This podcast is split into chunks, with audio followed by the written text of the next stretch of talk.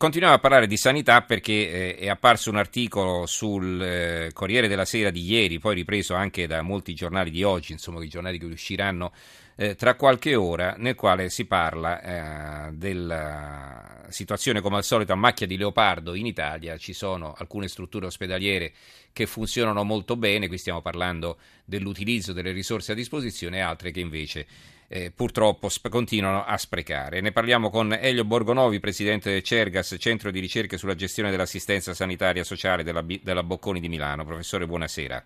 Eh, buonasera, buonanotte agli ascoltatori e alle decine di migliaia di operatori che in questo momento sono nelle corsie degli ospedali. Eh, certo, certo, ricordiamoci tanta gente che lavora. Assistite, certo. certo, mentre noi parliamo. Allora, Gianpiero... No, anche noi lavoriamo. eh, certo, d'accordo, era una battuta. Allora, mentre abbiamo in linea anche Gianpiero Maruggi, direttore generale dell'Ospedale San Carlo di Potenza. Buonasera anche a lei, dottore. Buonasera, buonasera a lei, buonasera a tutti. Allora, eh, vi dico subito che dovremo riprendere dopo il giornale radio perché ci dovremo fermare tra qualche minuto. Allora, eh, professor Borgonovi, una sua valutazione intanto su questa ricerca che, eh, insomma, sì, ci dice cose che già sapevamo, ma ci mette anche di fronte a sprechi inauditi, insomma, che sono incomprensibili in una situazione di difficoltà economica come quella che sta attraversando il nostro Paese. No, che ci siano degli sprechi, questo lo sanno tutti, lo sanno gli operatori, che siano inauditi bisognerebbe farci due riflessioni, anche perché io dalle cifre e dai confronti che ho visto sul giornale di ieri, insomma che poi conoscevamo anche noi come CERGAS, abbiamo fatto da tempo, spesso si confrontano pere con mele, cioè situazioni molto diverse eh, tra loro. Per esempio le spese per pulizia, ho visto che uno degli indici Uh, che vi- uno degli indici che viene presentato è il costo di pulizia per posto letto, quando tutti gli operatori sanno che ormai il posto letto è sempre meno significativo uh, della spesa, dell'assorbimento di risorse, perché oggi il tipo di assistenza è sempre meno legata al letto tradizionale, perché ci sono altre forme, il day hospital o comunque altre forme assistenziali, quindi dividere la spesa totale per il numero dei posti letto spesso non è molto significativo. Mm-hmm. Poi ho visto per esempio le spese per pulizie, ripeto, posto che di inefficienze, che effi- inefficienze ci sono e vanno combattute, eh, però posto questo è un conto è confrontare un ospedale con tanti padiglioni dispersi a un ospedale monoblocco e a sua volta un ospedale costruito trenta anni fa da un ospedale costruito dieci anni fa o anche solo quindici anni fa, cioè mm-hmm. insomma anche le spese per... Ma è vero che si può risparmiare tantissimo nella, nella sanità, secondo me? No, questo sì, mm. non certo le cifre che sono state citate, cioè io sentivo prima l'intervento del professor Franco Salvatore che conosco bene, anche lui ha fatto notare che quando si sparano cifre da milioni, qui insomma ho visto sparare cifre da cinquanta miliardi sui, centoquindici, sui centodieci miliardi di spesa sanitaria, che insomma dico... Anche risparmiare la metà è un po' troppo, insomma. Eh sì, ma anche risparmiare solo venti miliardi, perché questo ci farebbe apparire veramente super efficienti rispetto agli altri sistemi. Si sanno, si sono individuati gli sprechi, non sono delle dimensioni astronomiche di cui si, si scrive spesso un po' a, a sproposito. Mm. A sproposito, io mi accontenterei di risparmiare tre per cento all'anno e di reinvestire in nuove tecnologie e nell'ammodernamento degli ospedali, perché questo è il problema. Per esempio, per ridurre le spese di riscaldamento, le spese di pulizia, le spese di illuminazione, eh, bisogna reinvestire in ospedali eh, nuovi o eh, ristrutturazione di ospedali che sono ristrutturabili. In questo modo si alimenta un circolo virtuoso, perché questo è il discorso, ma per far questo chi ci vuole? Ci, vuole, ci vogliono delle persone eh, come il dottor Maruggi e altre che eh, insomma sappiano fare bene il loro mestiere eh, mm-hmm. di manager, che non è quello di comandare eh, i medici e via, ma è quello di aiutare medici, infermieri, altri operatori a eh, servire meglio i pazienti. Questo poi è, è il concetto, insomma, quindi bisogna aumentare mm-hmm. questa forza. Allora, dottor Maruggi, dicevamo dell'ospedale San Carlo di Potenza, in cosa vi distinguete? Adesso non, non parliamo male degli altri, parliamo bene del vostro, naturalmente. Ma guardi, intanto vorrei anch'io dire che queste classifiche vanno prese con le pinze, però eh, significano qualcosa, danno delle tendenze, danno dei segnali. Il primo segnale che vorrei cogliere è che eh, c'è buona sanità e buona gestione anche al sud. Vedo molte aziende del sud come la nostra che eh, figurano positivamente. Il vostro è un grande ospedale? Beh, il nostro è un ospedale non grandissimo, ma abbiamo settecentosessanta posti letto, uh-huh. per cui direi che è un, un ospedale abbastanza grande. Uh-huh.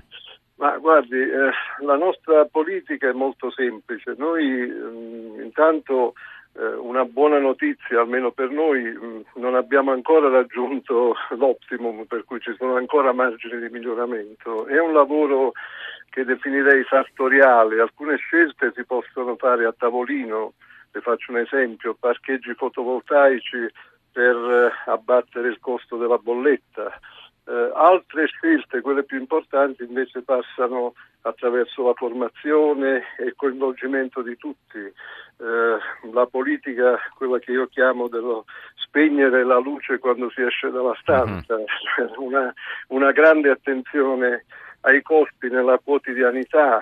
Altre scelte ancora appartengono all'efficienza dei pagamenti. Noi siamo uno degli ospedali in Italia che paga i fornitori nel più breve tempo. Eh, siamo, questa è una cosa siamo, importantissima, certo. Eh, stiamo scendendo ulteriormente, tra l'altro rispetto ai dati pubblicati dal Corriere della Sera noi siamo ancora in miglioramento nel, anche nel duemilatredici e anche in quest'anno in corso, quindi è, una, è un percorso lungo, difficile, ma possibile. Uh-huh.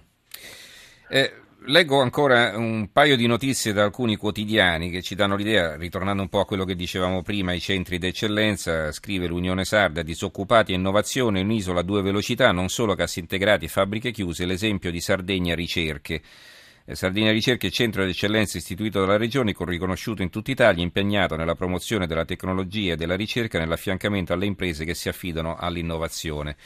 E eh, a proposito di ricerca, c'è un intervento del premio Nobel Carlo Rubbia che si trova a Trieste, che a Trieste si celebrano i cinquanta anni del centro di fisica teorica di eh, Miramare e eh, appunto la scienza mondiale a Miramare discute sul nostro futuro, il titolo del piccolo.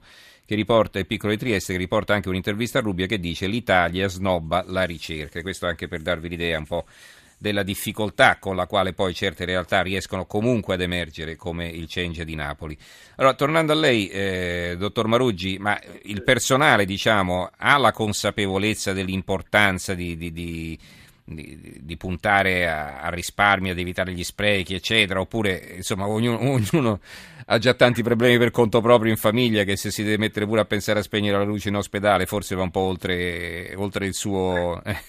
No, guardi, bisogna stringere un patto con il personale. Quando, come diceva il professor Borgonovi, l'azienda dimostra serietà nel reinvestimento e nel non far calare la qualità dei servizi, eh, il personale acquista fiducia anche in queste azioni. Io le faccio un altro esempio: noi con i nostri risparmi ci siamo potuti permettere l'acquisto del robot Da Vinci, quindi una, abbiamo introdotto la chirurgia robotica che oramai è attiva in varie branche della, delle nostre chirurgie, e questo è solo un esempio. Quindi bisogna eh, come dire, diffondere la cultura dell'attenzione e dall'altro lato bisogna anche eh, dare in termini di investimenti, anche migliorare quello che in sanità viene chiamato il clima uh-huh. eh, organizzativo, cioè un, una, un sistema di regole e di soddisfazione per tutti.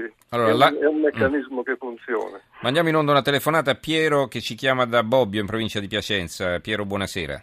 Sì, buonasera dottor Mensurati. Allora, sto ascoltando la vostra discussione, tra l'altro sono del ramo, visto che sono, ah. me, sono medico, quindi è medico da oramai quasi quaranta anni. Mm-hmm. Potete parlare di fare i risparmi a trecentosessanta gradi, ma il risparmio fondamentale è quello sulle malattie. Bisogna fare in modo che la gente non si ammali in questo modo. La spending review nella sanità deve essere fatta sulle malattie, e non ci vuole molto per dimezzare i diabetici o gli ipertesi, non ci vuole molto, nel giro di un paio d'anni verrebbero dimezzati. E come? Come oh, io con, lo... con un'alimentazione adeguata. Mm-hmm. Perché il diabete e l'ipertensione, tanto per dire che parlo di due patologie che interessano milioni di persone, il diabete oramai siamo sul sette otto per cento, quindi non sono, non sono pochi. Certo. E tra pochi anni arriveremo a superare il dieci per cento, il che vuol dire che le casse di uno Stato saranno in deficit totale. Basta alimentarsi correttamente, ma se, si, si, se ci si alimenta in modo corretto e se ci si ammala meno, dove vanno a finire i quattrocento e passa mila medici? Cosa vanno a fare? Sarebbero dei nuovi disoccupati, perché oramai il discorso della sanità, la sanità è solo unicamente un business enorme, planetario. Beh, insomma, eh, detto fa... da un medico fa una certa impressione. Sì, ma basta, guardi, dottor eh. Mensurati, non è per farmi pubblicità, basta andare su internet e cliccare, guardare dottormozzi punto it e vedere quanti esempi ci sono di gente che è guarita da malattie incredibili, da malattie autoimmuni, da lupus eritematoso sistemico, da tritonomatoide, mm. da fibromialgie, da ipertensione, da diabete, da cefalee, tutte cose che se lo Stato mettesse in pratica minimamente queste, questi provvedimenti semplici, semplicissimi mm. ed elementari, ci sarebbero i costi dimezzati. La fermo Piero, la fermo e la ringrazio naturalmente per il suo intervento. Sì. Allora, eh, professor Borgonovi, un, così, un, chiudi, no, no, chiudiamo no, un po' il ragionamento. No, intervengo, intervengo anche perche sono concittadino, sono anch'io piacentino, non ah. di Bobbio ma della Bassa, insomma. Sì. Uh, no, beh, il, l'ascoltatore ha ragione in termini di principio perché uh, dato, data la, la situazione, la pressione che c'è, um, il modo per ridurre le spese è quello di agire sulla prevenzione primaria, secondaria, diagnosi precoce, ma soprattutto prevenzione, stili alimentari, di alimentazione, camminare, eccetera, come ha detto l'ascoltatore. E il piccolo problema è che lo Stato non può imporre ai cittadini uh-huh. di alimentarsi bene, cioè qui saremmo eh, altro che lo Stato ce- statalista, centralista. Seconda cosa, eh, c'è l'appropriatezza, i medici possono eh, attivare delle attività e devono fare solo le cose che servono veramente. E qui eh, si chiama in gioco anche il discorso dei medici, a parte che l'informazione sui quattrocentomila medici non è corretta perché in Italia nel duemiladiciotto si avrà una carenza stimata in quindicimila diciottomila medici. Eh, quando io ho incominciato a occuparmi di sanità eravamo il paese col più alto indice di medici per centomila abitanti, mm. oggi incominciamo ad avere, abbiamo già carenza di infermieri e si prospetta anche una carenza di medici, sia di medici ospedalieri, soprattutto in certe specialità, anestesia, chirurgia, eccetera, eccetera, mm. sia anche dei medici di medicina generale. Bene. Perché il discorso, un discorso che riprenderemo comunque, perché insomma certo. sono cose interessanti. Io ringrazio il professor Elio Borgonovi, presidente del CERGAS, il Centro di Ricerche sulla Gestione dell'Assistenza Sanitaria Sociale dell'Università Bocconi di Milano, e il dottor Gianpiero Maruggi, direttore generale dell'Ospedale San Carlo di Potenza. Buonanotte a tutte e due. Buonanotte, saluto il dottor Maruggi. Eh, anch'io saluto il professor Borgonovi con molta cordialità. Buonanotte, buonanotte a entrambi.